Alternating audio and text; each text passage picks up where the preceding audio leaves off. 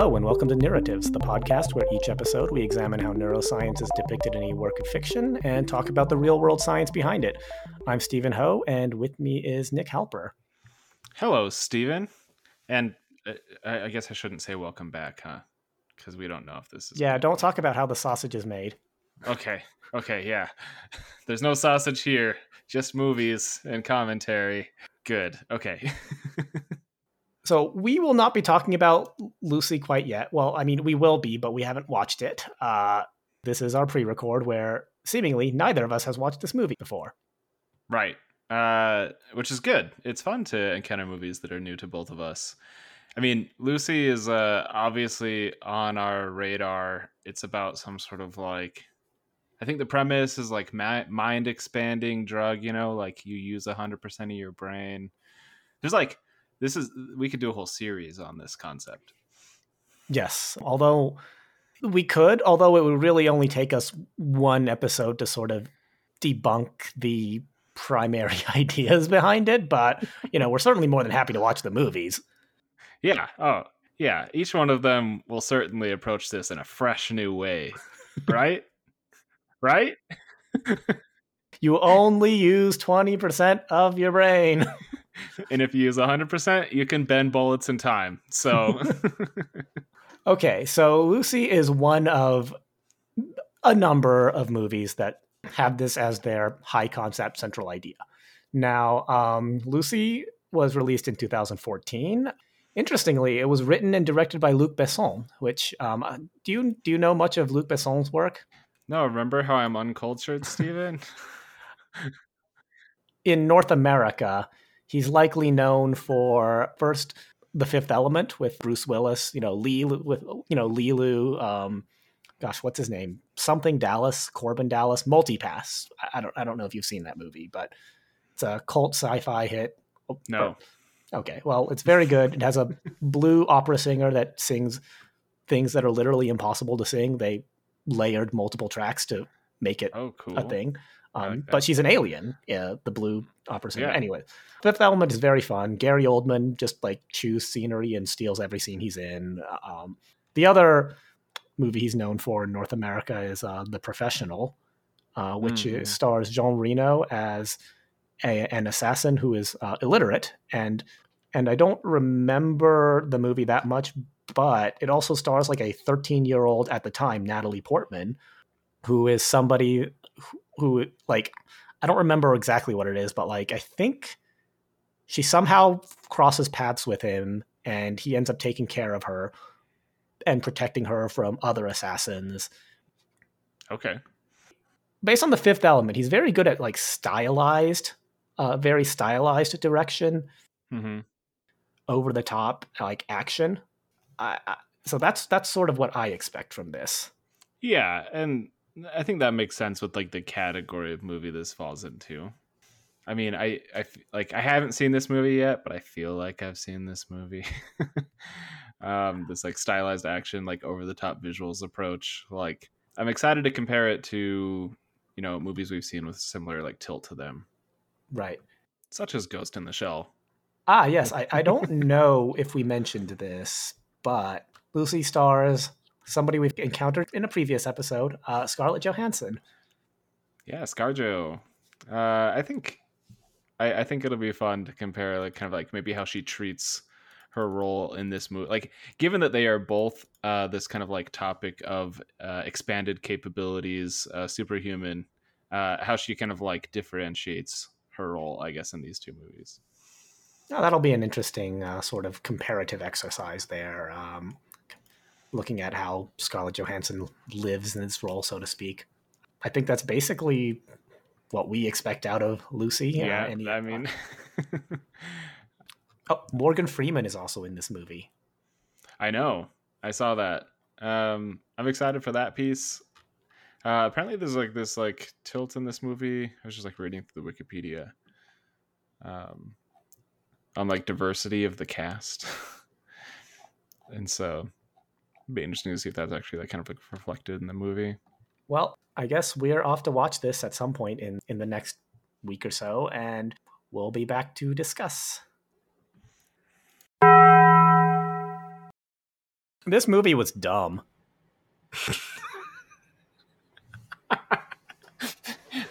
okay, uh, we're just this, that's how we're gonna do this. and to be clear, like I expected this movie to be dumb. Yeah, but somehow it exceeded my expectations and was dumber than I thought it was going to be. And the thing is, like, I think because of how dumb this movie was, I feel like it just didn't take itself ser- like I couldn't take it seriously at all because of how dumb it was, and I feel like that kept me from thinking it was like bad or anything. Okay, sure. I mean, I do think it recognizes itself for what it is. Mm-hmm. They know what they're doing here. Scarlett knows her role. like this movie is what it is. Yes. I agree that it was dumb in ways that I didn't expect it to be dumb. oh yeah, you know, like um I did not expect godlike powers. I usually when we think about the whole like 10% myth or whatever, it's like, oh, this person becomes like Rain Man, right? Like and and sure. And can do all these complex calculations and like is basically a human computer maybe I knew enough about this movie to know to expect that. But even with that, there were things in it that I did not expect. Basically, there's certain scenes that I think that they shot that I think were like really weird choices in a movie that's just like supposed to be like an action movie about having godlike powers. Yes, but we'll, we'll get to them. to recap, I don't know why I'm recapping. Uh, this is really more for me and you than the audience. For the audience, it's literally been like no time at all. But um, Lucy, directed by Luc Besson, um, director of The Fifth Element and Leon the Professional, and I didn't actually know this, but uh, apparently Taken as well. Oh, which I feel like now that I remember that, some of the way some of the action sequences are shot make actually a lot of sense. I do think this director made some fun and interesting choices with how they interleave scenes in the movie. This whole like nature documentary stuff that the movie starts off with is intriguing, I think. Maybe like obviously dramatic and silly, but different. It was mm-hmm. attention catching. Yeah, I mean, I was I was expecting like Sir David Attenborough's voice to like start, you know, narrating as if it was like BBC Planet Earth. I mean, you know, we got Morgan Freeman narrating, so it's not too much of a step down. But uh, yeah, it was weird, especially with the animals all having sex. That was uh yeah, we got a full on like mating and then birthing reel. It mm-hmm. was uh, that was a thing that, that caught me off guard. Uh, yep. Morgan Freeman also, uh, not to like get us off track here. There was another movie uh, that Morgan Freeman was a major character in or actor in uh, that was also about like mind expansion. Is that Limitless? Uh, I know Limitless is the Bradley Cooper one of these. I, I don't know if anyone else. I don't know of anyone else that was in that movie. What's the one where they bend bullets? Oh, oh, gosh, Wanted. I think Wanted. yeah, that movie slaps. That's what Morgan Freeman's in. But that one is basically about uh, mind expansion, right? Something along those lines. So I remember basically nothing from that movie because I think I watched it on a plane. But my understanding is just like, you know how like you know when you throw like a baseball right because it has you know the stitches on it you can basically grip it in a certain way and release it a certain way and then because of the uneven surface it will it will spin or like it, or it will drop like you know rapidly yes yes i think the idea is that they are doing something similar when they shoot their guns because they're like it's the same thing with like when you see ping pong players when they're putting spin on the ball. Yes. They basically do that with their guns and that is what bends the bullets. Okay. That's my understanding. I yeah, don't think they're telekinetic. No, no, it's not telekinetic. It's not ScarJo uh, CPH4 superpowers. But it, so here, here's a little excerpt in in Wanted, Sloan explains that Wesley's panic attacks are actually a rare ability that allows mm. him to hmm. produce massive amounts of adrenaline, so slowing his perception of his surroundings. I guess they're slowing his time perception basically, and granting him superhuman speed. And this hmm. is why he can bend bullets, I guess. Ah. okay. Uh, and so maybe an interesting film in the future for time perception, which is a topic we have not explored very much. No, we have not. In this movie, I, I'm not actually entirely certain why, but this movie spends a decent amount of time talking about time. Yeah, exactly. And I think that's why I connected this so much to Wanted. It almost does so like it's I don't get what the emphasis is on time. I mean, I get I get literally the message they're saying and like it does connect all these things in the movie. I don't. I say this movie is dumb, but I don't understand this movie's message. You're it's cuz you're only using 9% of your brain, Stephen. Try starting with 10% at least, okay? Oh, okay. I mean, they at least bring the time idea full circle at the end. I guess sure. what I'm saying. Yes, yes. But yeah, I mean, I don't know why the movie is like. I don't know why that it's that's its baseline theme, because it seems like a weird, like attempt at making it more cerebral than it is, mm-hmm. Basically, like it's this like weird stitched on. Oh my god! Like, theme. have you heard about the Terrence Howard one times one is not one thing? No. Or like one plus. Okay, so there's an actor. He was the original War Machine in Iron Man 2 or Iron Man 1, I think. Contract negotiations for subsequent Marvel movies like went south and he was fired as War Machine and uh, which is a very very silly thing in retrospect given that he would have been in multi-billion dollar movies and he was an Oscar award winning like actor at the time and so he would have commanded probably like you know some percent of that, even though he wasn't the lead.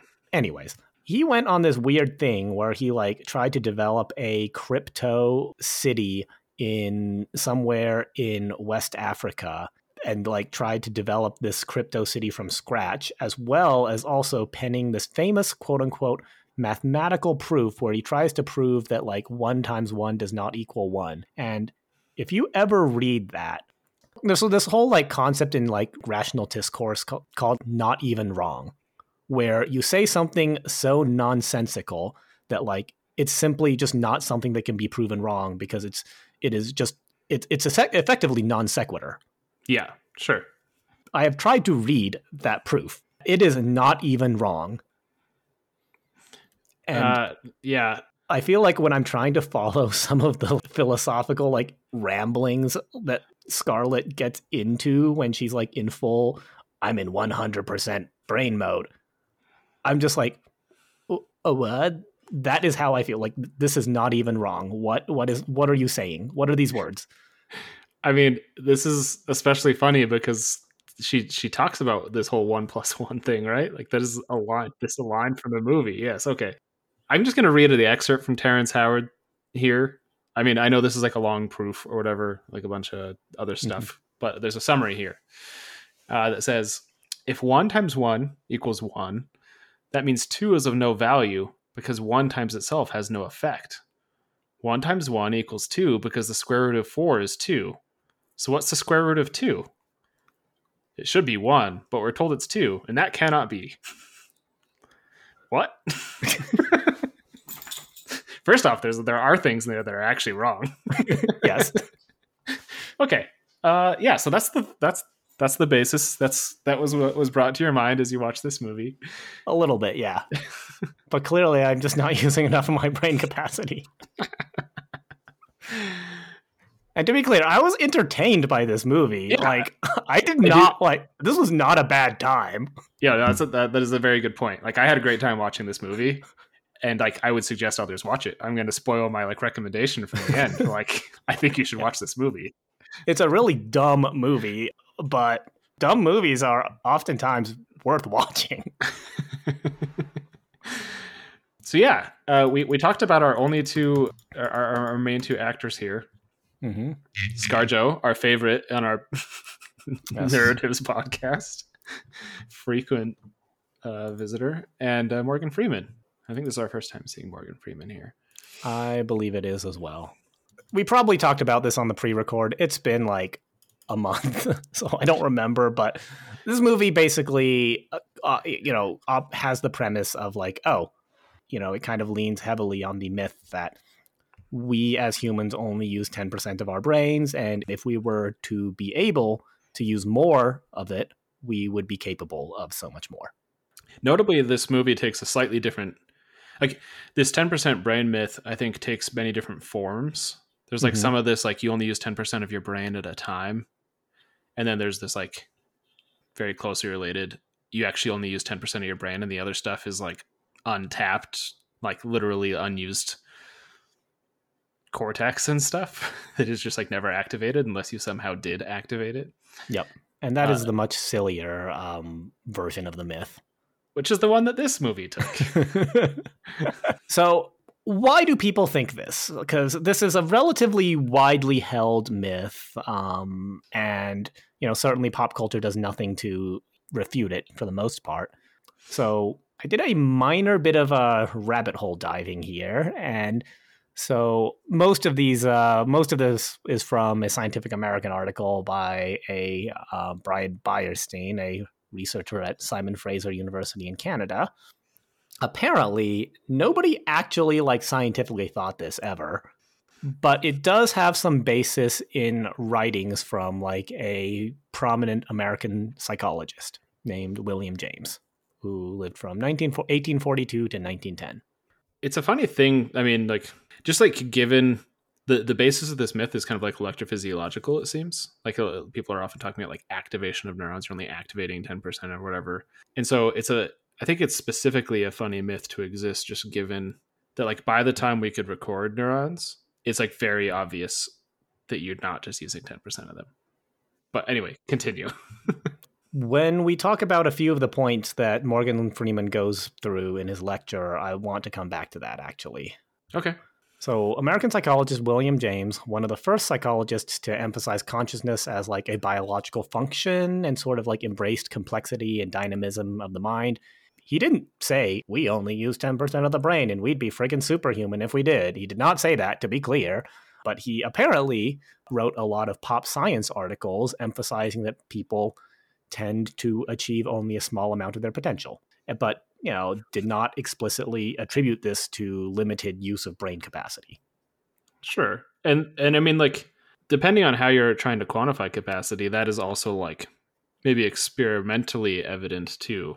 So, eh, it, talking about it from the psychological perspective, we so far have not been able to detect like a clear limit to memory, for example. Like we can re- continue to remember many, many things.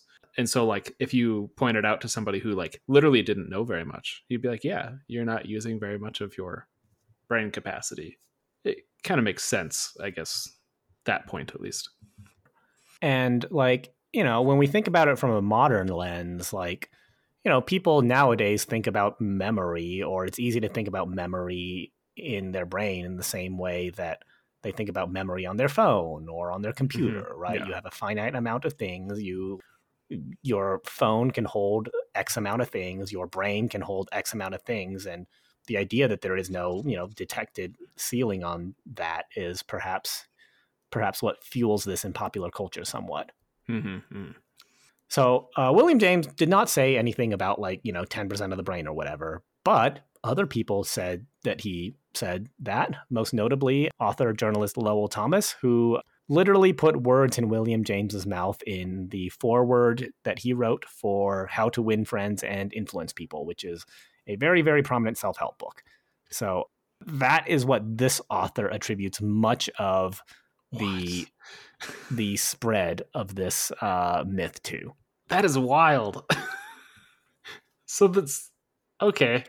Some guy was asked to like guest spot, write a foreword to this like very popular book, uh, and just like made some crap up in there.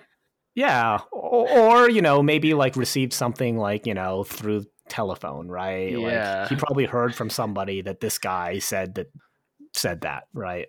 That that's probably what it is. I, I don't know that he just like literally just made it up. Yeah. Uh, I mean, I guess we won't know, mm. but it apparently is often attributed to Albert Einstein as well. There's no textual evidence either in writings, private letters, or like, you know, quotes to media of Albert Einstein ever saying this. There's also the idea that maybe this is a misunderstanding of the term silent cortex, which is a larger proportion of cortical like surface area than you know primary cortex which is possibly why they now term those areas association cortexes like you know motor association um, um, mm-hmm. and uh, visual association now that we can perform intracranial studies and stuff, we now know that, you know, those cortices, they're not super silent. They perform a lot of abstract processing that's supportive of the primary cortexes. But at the time, you know, the primary cortex, like primary motor, primary sensory, primary visual cortex, those are much more directly mapped to like either sensory input or like a motor action of some kind, right? Like mm-hmm. you Hubel and Wiesel, you move the bar of light and you see this part in primary visual cortex light up like a Christmas tree. That's easier to see and easier to understand, and definitely like 50 to 60 years ago than was the idea of like the abstract processing and object identification that maybe happens in like the association areas of visual cortex. Yeah, t- totally understandable.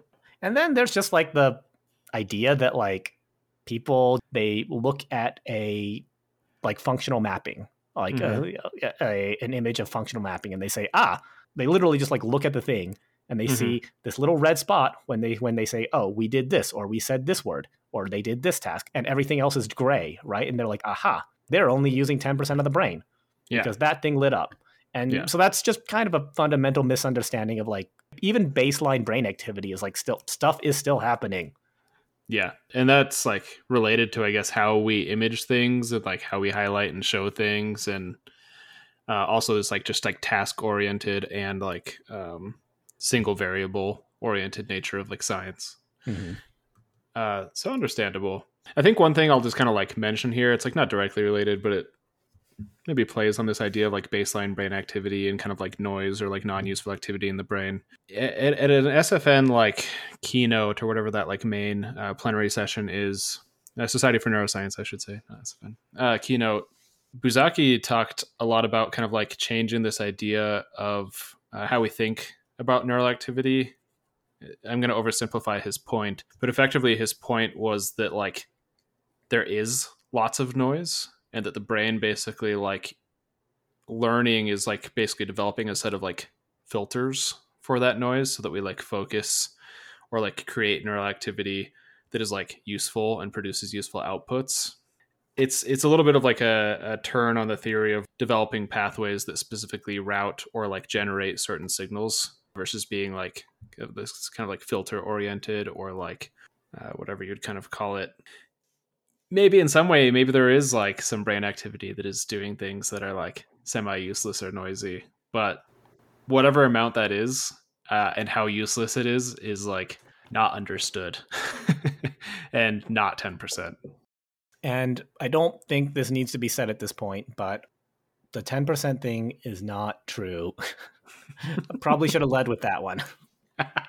you did call it a myth from the hmm. beginning, so that's good. But yeah, this whole movie, I mean, you mentioned the movie kind of like leans into this. I mean, the movie is like the movie could exist without that myth, and the movie could like still just be like a superhuman person on drugs.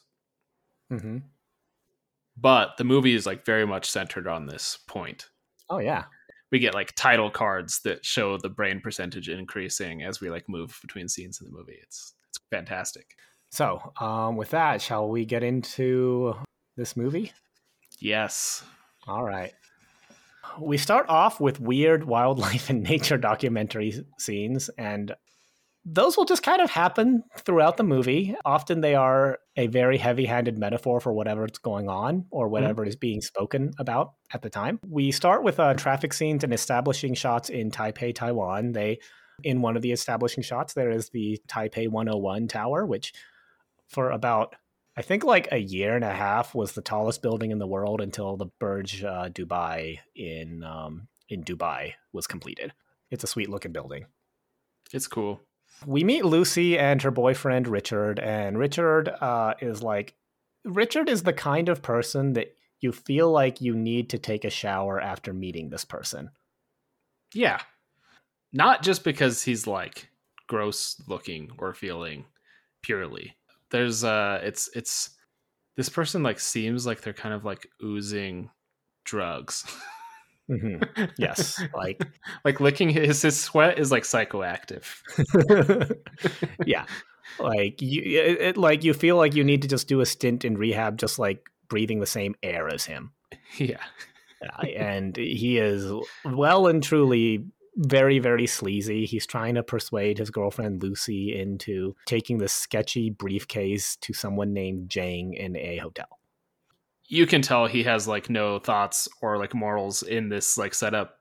Uh, he basically talks about how he's getting paid to do this. He doesn't know by who or why they're paying him so much, and he's been doing this kind of stuff for a while. He just delivers briefcases to this person in these random places, and he doesn't ask questions. As far as we can tell, that's his job.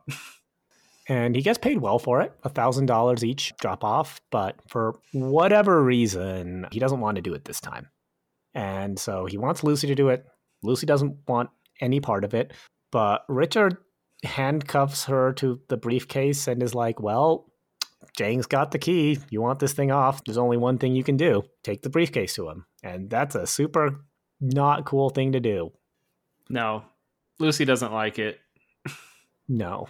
But um, nonetheless, Lucy goes in, asks for Jang at the uh, reception desk, and immediately once uh, Lucy asks for Jang, like the concierge is like, "Ah, crap!" like you can tell something is wrong. He begins acting odd. He asks Lucy to stay in the lobby. Richard is like outside, you know, through the window, being like, "Hell yeah, you got this." as a bunch of organized crime looking guys just like pour out from the elevator. There's like half a dozen of these guys. And intercut when they show up are the nature documentaries, except it's cheetahs. So, can you tell what their role is in this scene? They're the predators. The cheetah is a symbol for obviousness. so they show up, they shoot Richard. Richard dies, presumably, and they forcibly carry Lucy up to the penthouse suite where you know like in the Wizard of Oz where like yeah, Dorothy lands and the feet are sticking out from underneath the house. Yeah, that is exactly what this reminded me of. I'm so glad you brought that up. So that's exactly what this is. Like some poor dude's feet are just sticking out from the bathroom. There's a lot of blood. And uh, Dorothy or uh, Lucy sees this and is just like, oh, oh no oh no, what have I gotten myself into? So then we meet Mr. Jang, who walks out. He's got bloody hands. Clearly, he's been torturing or beating the crap out of, you know, whoever was in there. And he's really well dressed. Like he looks like he's in like a really nice tailored gray silk three piece suit. And he got blood all over that silk.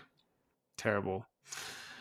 He speaks no English. We know this because Lucy asks, Do you speak English? And uh, that's one thing that this movie gets really right because there's nothing quite so authentic to the Asian experience as having a white woman patronizingly ask you if you speak English. that it shows up. She also accuses people of being not good at speaking English when she does talk to them. Uh, she asks this many times through this movie, by the way. So see it again. which is funny because like the director is French. to be honest, I actually expected that this guy did speak English. He just didn't want to speak English to her. I thought that was going to like show up later in this movie, and it did not. Oh, I thought that too. I actually thought like in the climactic scene at the end, he would just like start speaking English. Yeah, it did not happen. It's also interesting because uh, a lot of movies subtitle non-English speak. Like this is English. This is an English movie, but there's no subtitles or for anything for almost the entire movie. And given that this entire movie takes place in non-English speaking countries, I mean, eventually they'll move to France where people will speak English, but yeah. So Jang shows up. He's big and intimidating, and he puts a translator on the phone. So Lucy is like scared out of her mind at this point. Uh, she's just like pleading for her life, explaining the situation. She's like, "Oh my god, I, you know, just Richard told me to bring this. I don't know anything. Please let me live, you know, etc., etc." And so Jang is just like, he he doesn't care. No. Jang gives her the combination to the briefcase, and this is actually a really funny scene. Everyone just like immediately backs away. they literally put up like riot shields slash like bomb shields, and like Jang completely steps out of the room and she's like, "Is it dangerous?" And the I think somebody says no and tells her to open it, and she does at gunpoint. Yeah, of course. What is in the briefcase but four pouches of blue powder? You see, because it's like cocaine, it's cocaine esque, but it's blue, so you can tell it's super cocaine. Mm-hmm. They bring a strung out drug addict in This guy looks like every meth head that you've seen in every movie that has meth heads. He's unpleasant. Yep. He's got bad teeth. They captured the meth head vibe very well. So good job to the makeup department and costuming. They make him snort it. He appears to not die. And so, satisfied, they shoot him in the head. Yeah, that is all they seem to be testing it for. at, at, first, I was like, are they testing if this is poisoned? Because that is not enough time. but no, I think it was literally just to uh, see that it was like had an effect. It's odd though how little this group seems to know about this stuff because it is like not much later where we find some people who know a lot about this stuff. Yeah, so presumably these guys are just like the middlemen or whatever. Yeah, exactly. I, I can't emphasize enough how terrified Lucy is through all of this. This is a pretty stressful situation, and then a dude gets his brain splattered all over her, and then she gets punched in the face and knocked out. Yeah, I think she like I think Scarlett like well plays the like I am just like an innocent normal person doing like some sort of flaunt in a foreign country or whatever. Like i don't know what i'm doing. She seems like somewhat unfamiliar with the uh where she is and this is just like all very new and very scary to her we then cut to morgan freeman who is giving a lecture in a lecture hall so far as i can tell he's just like spouting bad biology yeah to like what does not appear to be a college class, but rather like I don't know, like mixed disciplinary or like a kind of like bigger conferencey sort of thing. Because it is like a giant room and there's lots of people from very different ages in there. This entire scene is still like interspersed with nature documentary and then like human achievement scenes of like, you know, cityscapes and rocket ships taking off or whatever and what have you. He emphasizes that all human achievement has been done despite the fact that we only use 10% of cerebral capacity, and then compares it to the idea that, well, we use 10%, and that's pretty high among most animals. But guess who uses 20%? Dolphins. And you know what? They have a superpower. They have sonar. Uh, yeah. And they are the only animal sonar, obviously, Stephen. oh my God. what about bats? Never heard of them. What is a bat? Do bat? What percentage of bats' brains do bats use? Bats don't have brains. okay. uh, yeah, so that's a weird scene. He does say that most animals are at three to five percent, which is also especially funny to compare dolphins to it.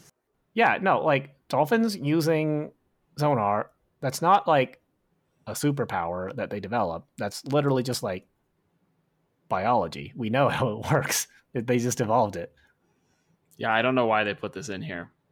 It would have been totally fine to just leave. Like humans would be very happy to consider themselves at the top of this fictional pyramid of brain capacity usage, which, by the way, is the specific term he uses here: cerebral capacity, making it sound more like an officially accepted scientific term. So we'll just move on. Morgan Freeman doesn't know what bats are. Yeah, it's it, it's uh, kind of a strange scene. Uh, but it establishes the premise of the movie, and we get to listen to Morgan Freeman not just narrate, but like give a lecture, uh, which is very nice. Would continue to listen.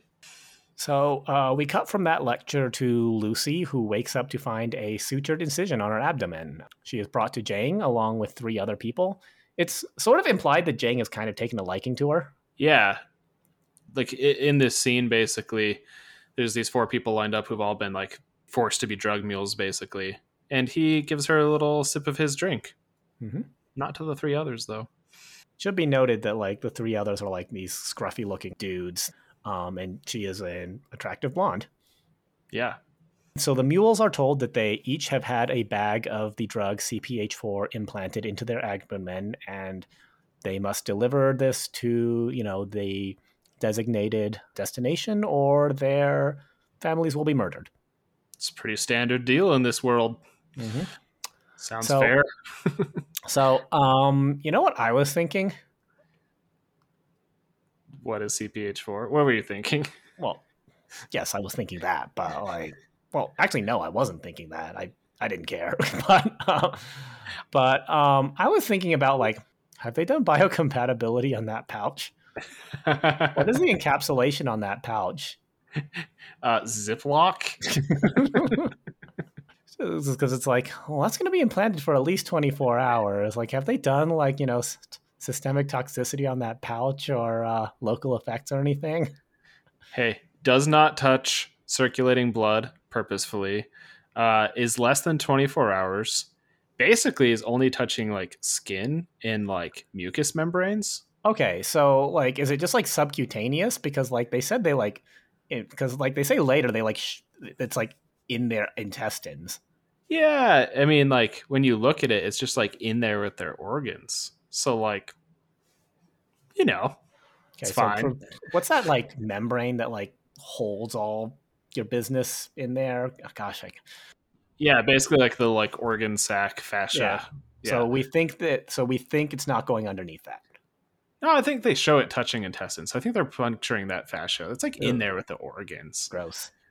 But the organs, like themselves, also tend to have like some sort of fascial layer on them. So, like, I think you could argue this is just membrane touching. Okay. I don't know. 10993 Annex A says like do some cytotoxicity, So, you know, a little bit irritization, sensitization. hmm Probably good. All right. well, as it turns out, biocompatibility of the bag is not really the issue here. It's more the hermeticity of the bag, which uh, And the the bag does not pass the like uh, impact test that would be common for implantables because she gets impacted in the abdomen. Sorry, spoiler. yeah. And the bag opens. Also, spoiler. That's the premise of the movie. So we cut back to uh, Morgan Freeman on the in the lecture hall, and I I don't know what they're saying here. They're just like something about like cells if they can't reproduce will become immortal, and like Okay.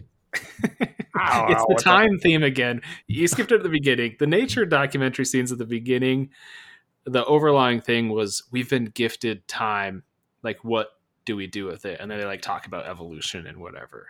yes, We also get this important point towards the beginning of the movie when Richard is talking to Lucy and he like makes some sort of joke about how he was at the museum and apparently like the first you know, Neanderthal or primate or whatever like early hominid discovered is named Lucy. Australopithecus Thank you. in the Great Rift Valley in uh, in Africa, because it's hypothesized that that is where uh, all of humanity's common ancestors like migrated out from. Yes.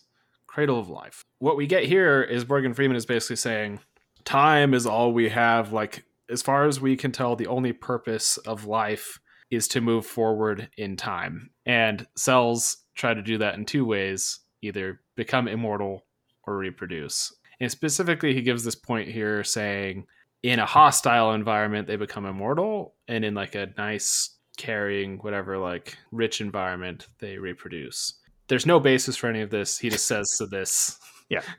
Uh, it actually almost seems counterintuitive to like real life. And when we think about like immortal animals, they tend to be like corals and jellies that have like no aggravated environment around them. Mm-hmm. Anyway, he says all this. It's semi important because it comes back later in the movie. It will. And it becomes a theme of like spoilers. Lucy unlocks her brain and has a bit of an existential crisis. So this idea of what do I do? You know, how what do I do with my time now because I have so much of it or whatever or or rather so little of it but yet so much to offer. Yeah. Yes. So back to um, the impact testing of the uh, pouch of drugs. Um, we cut back to Lucy, who is taken to this sketchy-looking dungeon thing and chained to the wall for some reason. Um, I'm not sure why. Yeah, this is a terrible pre-flight area. Yeah, you would think that they would just like take her to the airport and send her on her way, but whatever. Um, instead, she's beaten up by some goons for resisting their advances. And uh, the pouch breaks, and we get this cool little like Osmosis Jones style like uh, cut of the drug, you know, rushing out of the bag and being uptaken into her system, and and and she becomes a Fremen from Dune. Her eyes get really blue for yes. anyone yes. that has not read or seen Dune. That's good. She's on the spice. I, I mean, like Oh my god. the effects of spice are somewhat similar, right? That's how like the guild, like Yeah, the navi- the navigators become like navigate space time. Yeah. Oh my god. Is this just a Dune continuation? Look, I like Dune. I liked Denis Villeneuve's Dune. I would totally watch a Luc Besson like Dune adaptation. Like those fight scenes would slap. Uh, so yeah, okay, good. CPH4 is spice. I, that's canon for me now, The CPH4 must flow. and it does all through ScarJo's veins, and we get lots of fun little movies of it. So what happens to her here? Because immediately after this scene, I was like, "Well, uh, wasn't expecting that." yeah, this is like if you go into this movie not expecting the superhuman abilities, like your world gets turned over right here. Uh, because uh, she like you get the Osmosis Jones scene, and then she is immediately like has lost control of gravity, like or something. She's like floating along the walls, up the ceiling, on the lights. She's exploding light bulbs with her brain power, I guess. It's kind of crazy. And it is seemingly not like a this is not like a hallucination as far as we can tell like this is something that's really happening. Uh, and what we get cut next to it makes this make even less sense actually because morgan freeman says when you hit 20% brain power you could control your own bodily functions and processes. Yes, so why is she f- floating? Flailing about. yeah.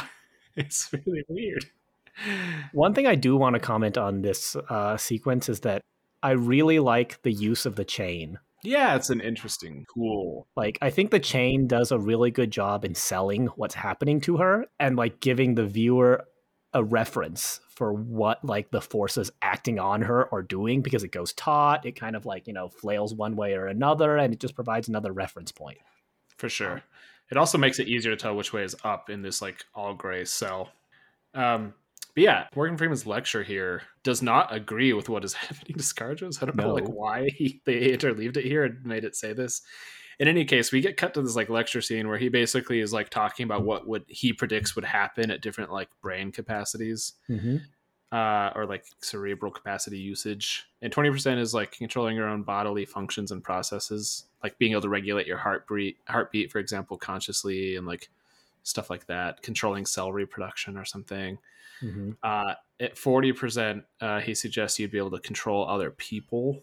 And like we get like videos of like hypnotists and magicians and stuff. Uh, and then at greater than 40%, you're supposed to be able to control matter. He doesn't justify why this is the case. Uh, shows some like Tesla coils. Somebody tries to call him out on it. yeah, true. And he basically responds with like, lots of people have thought like silly theories in the past. It's like up to us to prove that they are true or something. It's like a non answer. Now, I do want to um, focus on one thing uh, he says here that you about like neurons firing or at the same time. Mm-hmm. He says that there are a, a hundred billion neurons in the human body, and that's yeah, that's true. Um, in the ballpark, in the right ballpark, um, Mhm. it's variable, obviously, but and he says only fifteen percent are activated. Now, I don't know the validity of that percent number, but Sure. what I will say is that like even if that number is true, only 15% activate are activated or firing, At any one time. it kind of doesn't matter because the way neural encoding works is that neural encoding like the information is carried in the frequency of the neuronal firing. Yes. So even if a neuron is firing slower and not firing at a given time, It's just a different piece of information. It's not less information. Similarly, it would be kind of like arguing that your computer is only using 50% of its power because not all the bits are ones. Mhm. And I'm not going to try to bring up the argument that the brain is a computer or vice versa here. not looking to trigger any internet trolls. Uh, but like trying to be like, it's not on all the time is like, doesn't make sense. Yeah. It's simply like it's not empty, it's simply negative space, so to speak. It carries as much information as the positive space. Yeah, exactly. So of course we get in this scene the brave audience member who's like, "But professor, what would happen at 100%?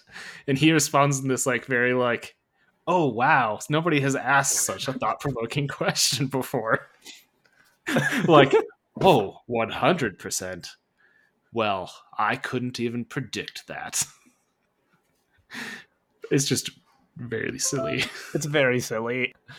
Yeah, like this symposium is the weirdest thing I've ever seen in my life. It takes place in like like a classroom, not like meeting yeah. center or a conference center. The audience, as you said, is like this mixed audience. Like his first talk about biology or whatever doesn't even seem to be related to what he eventually ends up talking about. It's it's just a. I should do a supercut of like just the lecture. Yeah, just like what is this lecture? Just played straight through. yeah, yeah, you know, and post it on YouTube. Be like Lucy, but only the academic scenes. That'd be good him not having a hypothesis for what will happen as at um, 100% cough cough you know foreshadowing. Yeah we get to find out. As funny as this scene is i actually do love the transition or like the new the next scene we get of lucy i actually really like. Oh yeah like this next scene is like straight out of taken i realized after the fact. Mm, mm-hmm. she wakes up beats the crap out of the guard after luring him in to arm's reach shoots all the goons pulls a bullet out of herself by hand and hijacks a taxi at gunpoint to take her to the hospital. And what's probably most notable is the change in her herself demeanor. Yeah, yeah. I think that's what I, I really like about this like transition is like in the cell before she's like having a terrible time. She's like fighting against this guard who's like sexually harassing her. He like kicks the shit out of her. She's very emotional. As soon as she is on her 20% kick, she's just like stoic and like sitting upright in the seat in like a very unnatural, like stiff way. I don't know. It's like a chilling to to look at, I guess, when you see the first time. But I think the other thing that's that I enjoyed about this scene is the like fluidity of it and like the obvious like fluidity of like mind state that she has. She's like thinking quickly. Obviously, that's what they're trying to show. Mm-hmm. Uh, but what I mean by that is like this scene feels like approachable and reachable in some ways. Like obviously she's like superhuman and like doing things that are like beyond our capabilities, but the like fluidity of mind state and that kind of like ability to like think and execute quickly is I think something that is like obviously desirable but also like almost feels within reach by like a normal human and so I think they at least like show that small upgrade off mm-hmm. in a way that's appealing. They are all about the progression of abilities in this movie and even if the movie continued with her only having this level of ability throughout the movie, I still feel like she would have encountered no obstacles to achieving any of her goals. Yeah. But it's definitely a lot more relatable than, like, I don't know, transcending space time. Cough, spoilers, sorry. this movie is about time. it's not anything yes. about brain capacity at all. Yep. Also, to be clear, throughout the movie, much like Taken, actually, as well, the protagonist encounters absolutely zero barriers to achieving anything they want to do at all. Yes, which is an odd, like when we think about how we tell stories, is an odd take, like an odd direction to take things. So, uh, Lucy apparently has super hearing. That. But you know, the super hearing actually is not like really the point of this uh, scene. The point no. of this scene is that to show that she like learns uh, Mandarin like that. Yes. So at the hospital, she makes her way to a surgical suite, barges in, shoots the patient. Apparently, he was going to die anyway, so like whatever. And uh, at gunpoint, forces the OR staff to remove the pouch from her. Yeah. Again, all this like super fluidity. She's like very confident, knows exactly what's going to happen, knows everything knows that patient was going to die anyways because she's like a neurologist now. Yeah, she goes and looks at like the uh, at the uh, CTs and, and apparently sees something that the radiologist didn't. Yeah, yeah, exactly. And then she calls her mom while she's getting surgery done uh, without anesthetic, and basically like starts talking about memory and how she can like remember everything that has ever happened to her. Mm-hmm. She like dwells for a long time on tasting her mother's milk in her mouth. Weird. That was an uncomfortable line. Yeah. uh, but yeah, we get a little bit, bit of background on CPH4. Apparently, pregnant women produce it in tiny amounts. Uh, I'll emphasize here again CPH4 is like not even a real compound. Okay, I'm glad because I was looking at, I looked it up and Googled and I was like, couldn't find any reference to it. And I was like, what? Like, what is this? What is going on? Like, yeah, the only like biological thing called CPH4 is this thing called that's frequently like shortened as CPH4 synthase, which is basically um, uh, an enzyme that is uh, helps produce like components of this molecule called queuosine, which is effectively like a specific type of molecule used and found in like bacterial genomes to protect them for like methylation or basically genome degradation. So yeah, it's uh it does it's nothing. Like everything I just said there is nothing. Awesome. like this is not a compound. It is not made by pregnant women in tiny amounts. Uh, but they this person basically says like the surgeon says it's made by pregnant women in tiny amounts to give the baby the energy needed to grow its entire skeleton, which is a weird comparison. Uh, yep, I have nothing else to say. yeah, really, the point of that scene is basically to emphasize that you know the surgeon is like, oh, pregnant women make it in tiny amounts. You have almost half a kilogram of it has been uptaken into your system. I don't know how you're still alive. And Scarlett's just like, yeah, don't worry about it. I won't be for much longer because she apparently knows that. Yes. Despite being able to control her cell growth. I don't understand why she knows she's going to die. Yeah. But she does. So Lucy returns to Jang's penthouse, shoots up a bunch of his goons, and uh, stabs both of his hands, rambles incoherently about humanity and her new level of understanding. And then she telepathically pulls information about the destinations of the other drug mules from his brain.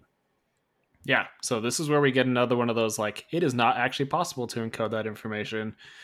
Where Steve was like sound waves dissipate over a certain distance, like super hearing won't help you. Uh, yeah, same thing here. The way that she pulls this information is like wild. This guy doesn't actually know the answer. It's not like in his memories. She like goes to the memory of the mm-hmm. scene of them standing in that room, like her and the four goons.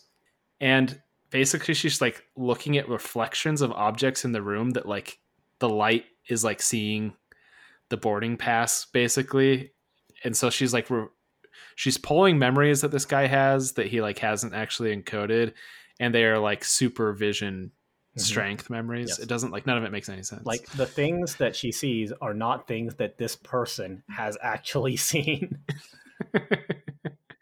it reminds me actually of a mechanic in cyberpunk uh, 2077 called brain dances okay where like it's basically like a detective mode thing where you like play back a scene and like look for clues in like the mm. virtual reality construct of something but like through like this implant that they had but again like this guy hasn't actually seen these things yeah doesn't make sense she she does that so she knows where the other mules are going which apparently is just to like get the other drugs like she wants more of this stuff also she doesn't kill this guy for some reason yep doesn't make any sense So she returns back to her apartment, um, meets up with her ditzy uh, roommate, and is able to, like, I don't know, do like a full medical scan of her just by touching her.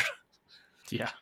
Um, and she reaches out to Morgan Freeman, who we now learn his name. I think. I don't think we learned his name before. I never learned his name in the entire movie, so take that. I uh, only learned his name on my second watch. So, uh, I, I just wanted to say that she researches Morgan Freeman by uh, like doing some like super computer user thing where she just like opens a bunch of windows at the same time and reads the information in all of them really fast. It's a really silly scene. It's also made sillier by the fact that her roommate is like prattling on about like her nightlife or something. Yeah, the whole time. Yeah, just she looks him up and reads his entire bibliography apparently in 2 minutes and then calls him on multiple devices. Yes. First the phone, and then she says, I can, like, she explains to him she can bend electromagnetism or something, or electromagnetic waves, and then, like, shows herself on his TV, and then mm-hmm. on his, like, alarm clock, and all these other things.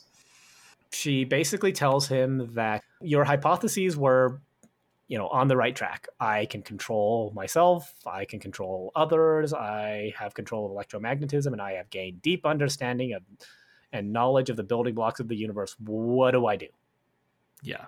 She this is also the scene where she says uh, it is revealed to us that the 10% brain myth that they subscribe to is that the other parts of the brain are literally untouched because she says she is colonizing her own brain region by region.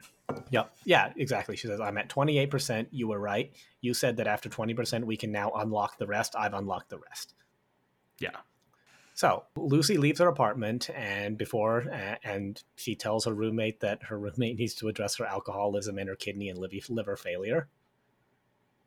Funny. she prepares to leave the country, and uh, this is actually a cool little scene where it shows that uh, she's able to change her appearance at will. She like literally like does like a little like motion and immediately changes her hair color because she's being looked for as somebody who shot a patient in a hospital. Yes, so she's hiding. And before she gets on the flight, she calls a French police precinct and tips them off about the drug locations. On the flight over, and this is this is really the only verbiage I could come up with to describe what happened here. She begins to dissolve. My only justification for this scene is that like this director learned about like a new CGI technique or something that was going to be like efficient and fun to put into the movie, and they just like did it because I have no other premise or basis for this scene yeah, if if none of like the stuff that happened here happened, nothing about the rest of the movie changes. No, literally the only thing of minor value that happens in the scene is that she takes more of the drug. Because mm-hmm. that is just like not acknowledged at any other point, but like that's very minor. yeah. Yeah, so like you know, like in Avengers Endgame, the snap people dissolve. That's literally what begins to happen to her, but uh, she manages to shove more of CPH4 into her mouth, and somehow that gives her the ability to pull it together. Yeah, though it's not was not actually clear to me she pulled it together because the last scene that I saw on the plane was that she exploded in a cloud of like energy and dust. Mm-hmm.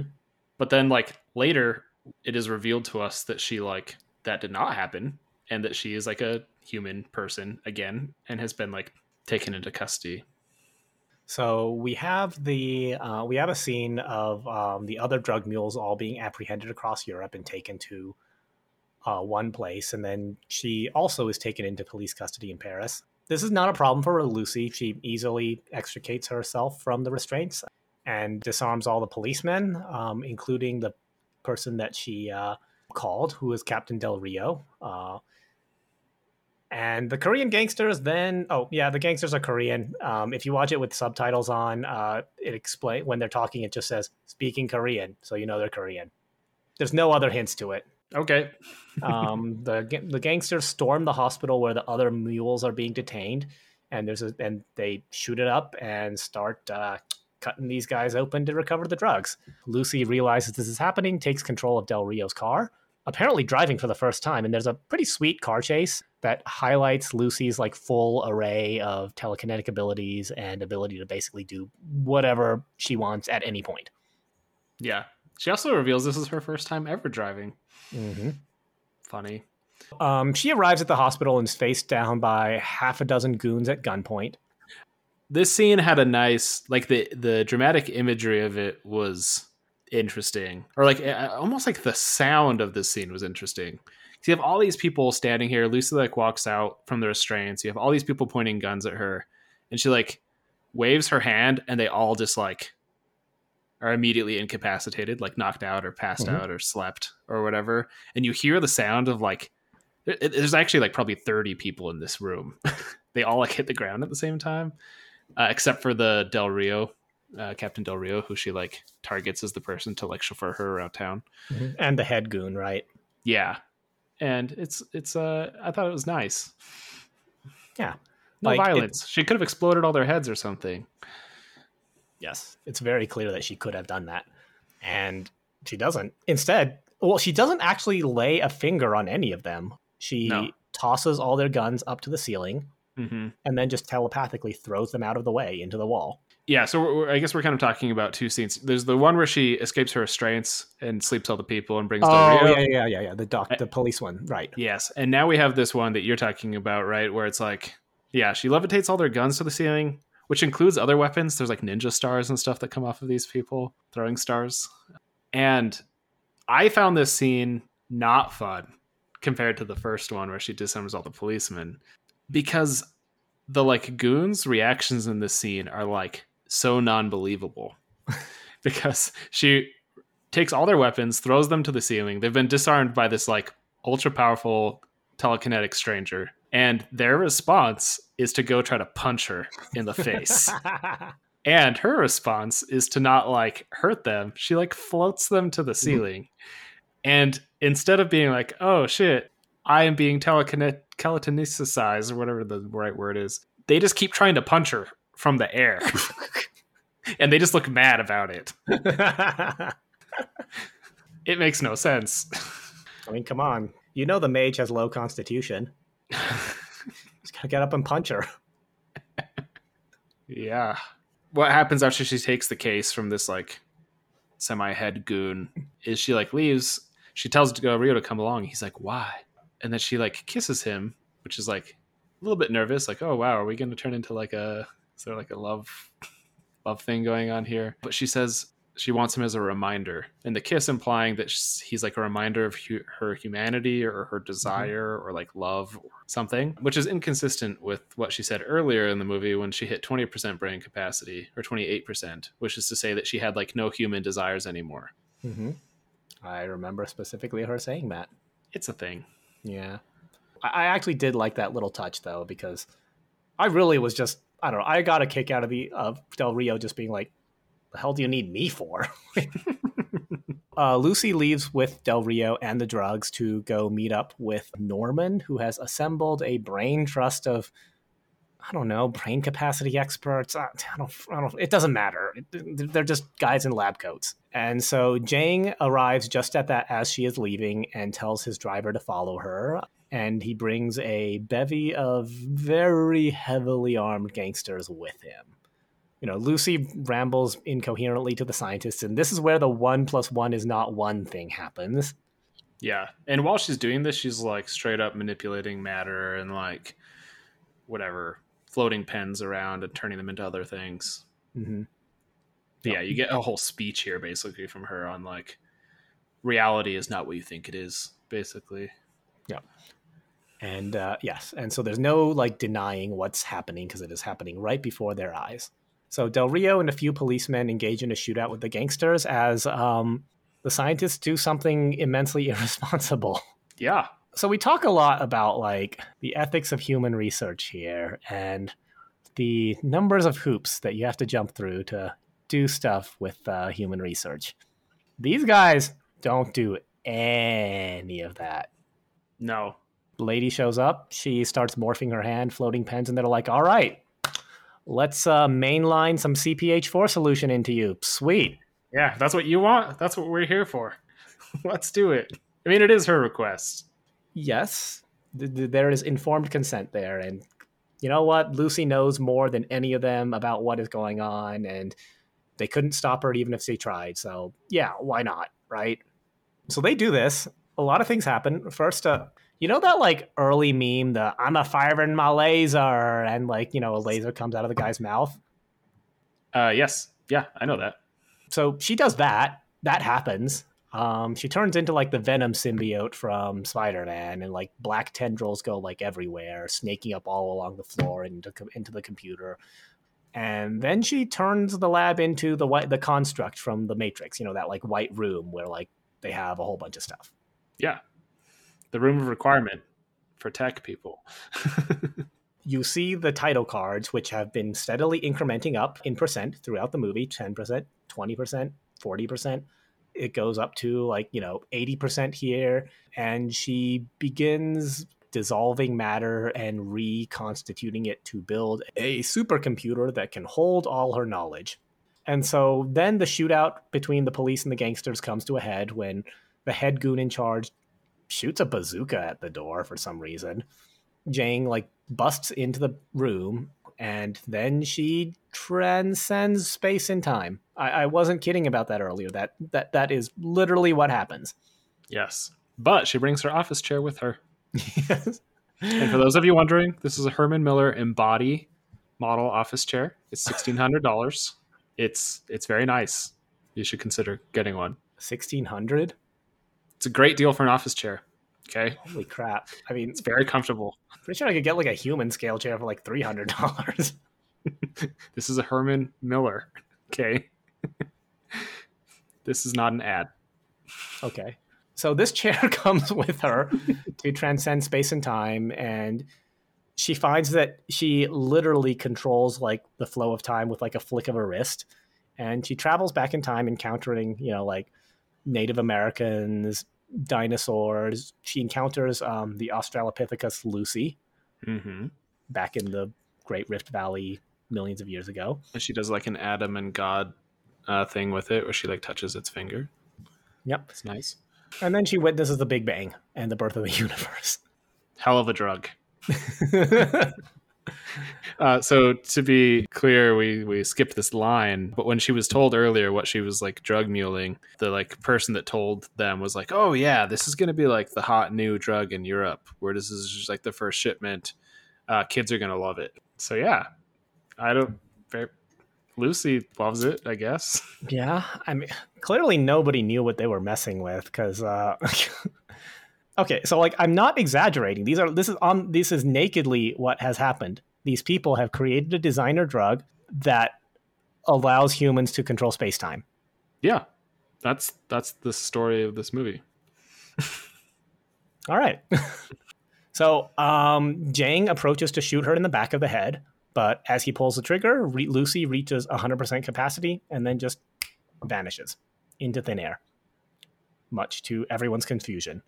Jang is just like, what the hell? Where did she go?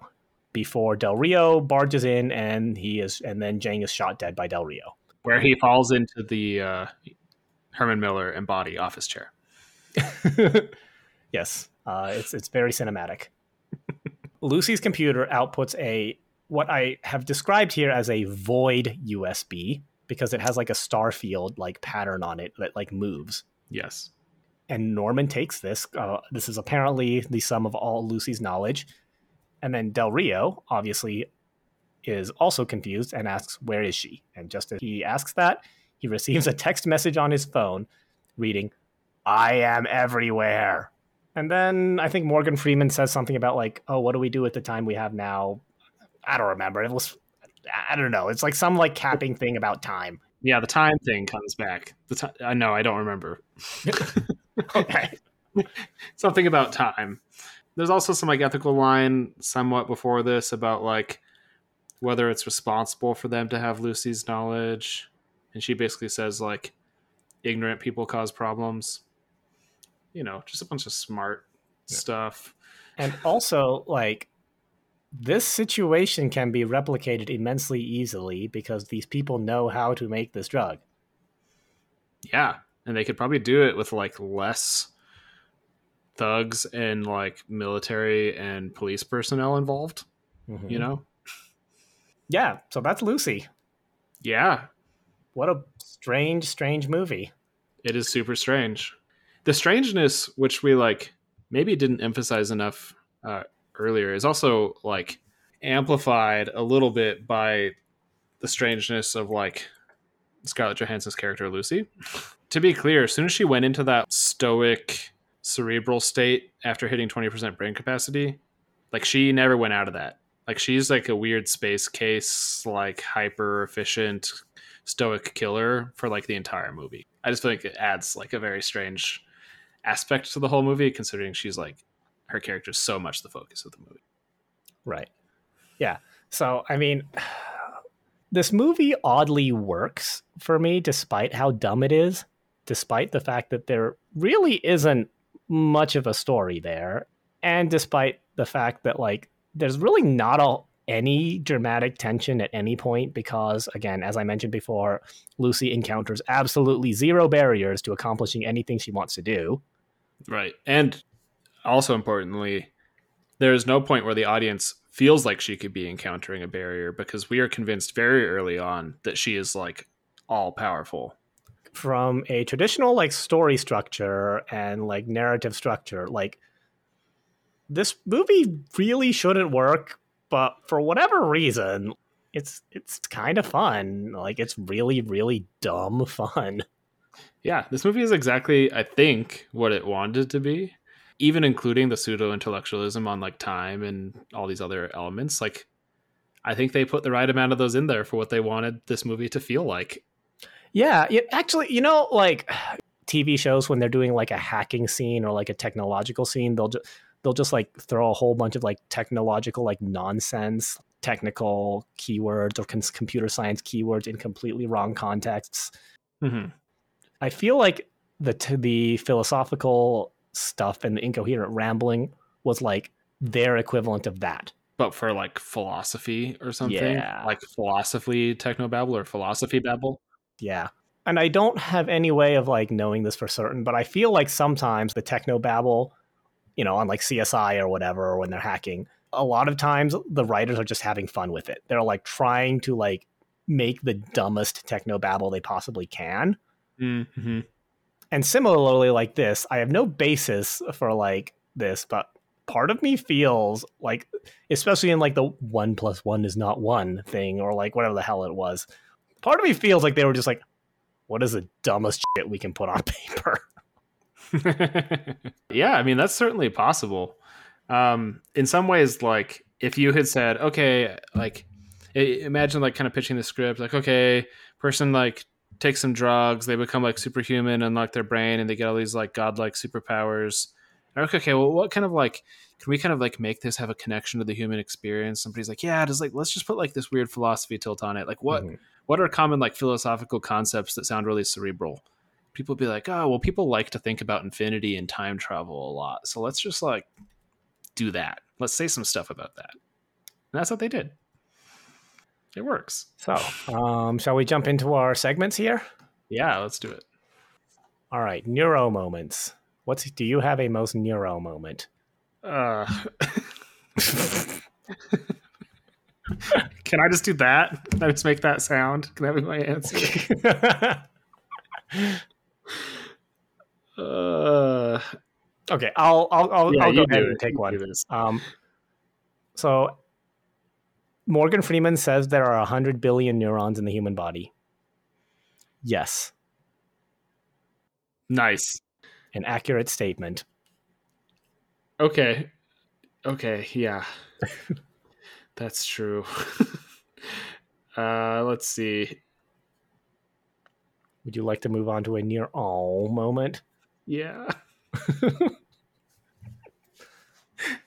okay, near all moment. I mean, can we just do the 10% brain thing? Can we just both say that it's the 10% brain So thing? what, just like the entire movie, the movie Yeah, Lucy premise of the movie? is your near all moment? Because that's the premise of the whole fucking movie. Oh, yeah. Okay. Oh, okay, uh, fine. My near O moment is specifically the 20% brain capacity thing, like not agreeing with what he is saying in his lecture at that time. Like her actions don't agree with that. And that a, a goof, I guess, like bothers me because it is literally like the turning point of the movie and they fucked it up. Okay. So the so the so the script supervisor didn't catch that there, and uh, yeah, what we see is literally the opposite of more what Morgan Freeman just told us. Yeah, we do. Yeah, what we see is not what we get or whatever. like, it's very violated. So power rankings. So so this is not a brain computer interface movie, No. although technically she does kind of interface with like a computer at some point, but that's not really. We're not going to worry about it. I don't think this is a clinical neurology movie. No neurological disorders or are are really referenced at any point. No. There are Um, memory elements. There is a memory scene. There's multiple memory scenes, but I still wouldn't say the point of this movie is memory. It's maybe the closest though. Uh, yeah, I wouldn't think so either. So, yeah, so I wouldn't put it in memory. I wouldn't put it in sensory motor integration either. It's not an Oliver Sacks movie. It is not an Oliver Sacks movie. Not yet. well, Oliver Sacks unfortunately passed away a few years ago, so I don't know if uh, he'll be writing any more books on the uh, 10% myth. Not really a psychiatry movie. Not vision or visual processing. And so I think we have our second entry in cognitive enhancement. Yes. I love that the first one is the secret of NIMH. It's good. Yes. Uh and I think cognitive enhancement is underselling what happens in this movie a bit, as I alluded to, and why I was so dang surprised by this movie. But I, I think it belongs here. I just I feel very tempted to just go watch Limitless now. I think we should because I really enjoy comparative criticism. Yes, exactly. So I would like to. We should. As for where this stacks up with The Secret of NIMH, you know what? I will put it above The Secret of NIMH. Uh, it was a bigger budget movie. It's a lot flashier. It, there's probably more. It is more fun to watch than The Secret of NIMH. I enjoyed The Secret of NIMH a lot, probably as much as Lucy, but Lucy like cognitive enhance. I don't, I don't know, like enhancement. It just feels like it should go at, in the top spot. It fits the theme a little bit more directly.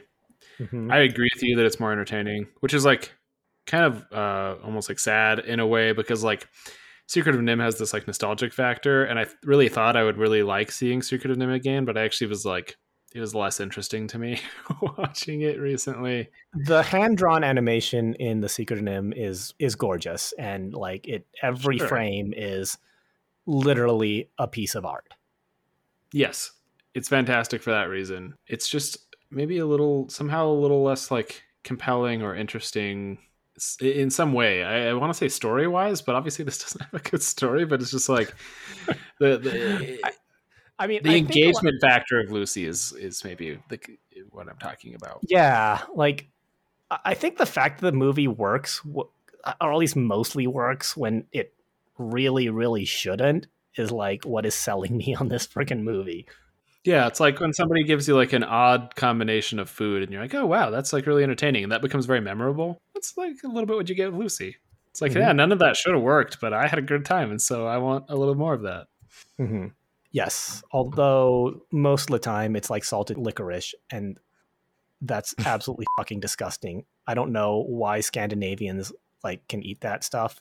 They're absolutely insane.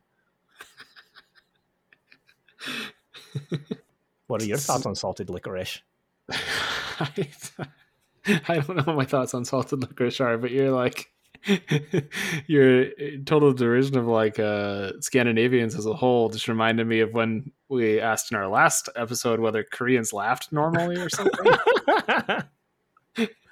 and I was just trying to think to myself whether there was any Koreans laughing in this movie. Uh, there are Koreans in this movie. I don't think any of them ever laugh. No, they're not. They're not a really smiley bunch in this movie. No.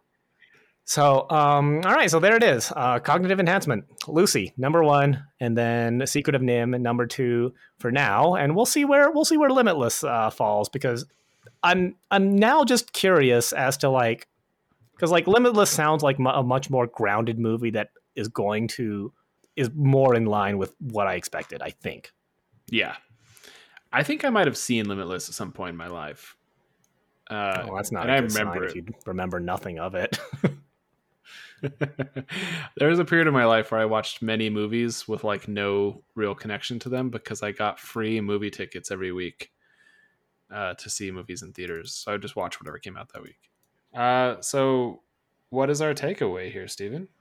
Our primary takeaway should be that we use all of our brain, not necessarily every single neuron at every single second of our lives, but in some way, all of it is useful and doing stuff at some point in time. So take care of your brain. Don't get hit on the head. Great. Thank you for joining me, Nick, for uh, for this discussion of Lucy. Finally, uh, gosh, we we bumped this a couple times for for other things that came up. Yeah, Lucy was mistreated on our uh, queue, but it happened, and I'm happy for it. Yep. Thank you for joining me for this, as always. Uh, thank you to everyone who tuned in, and uh, we will see you next time.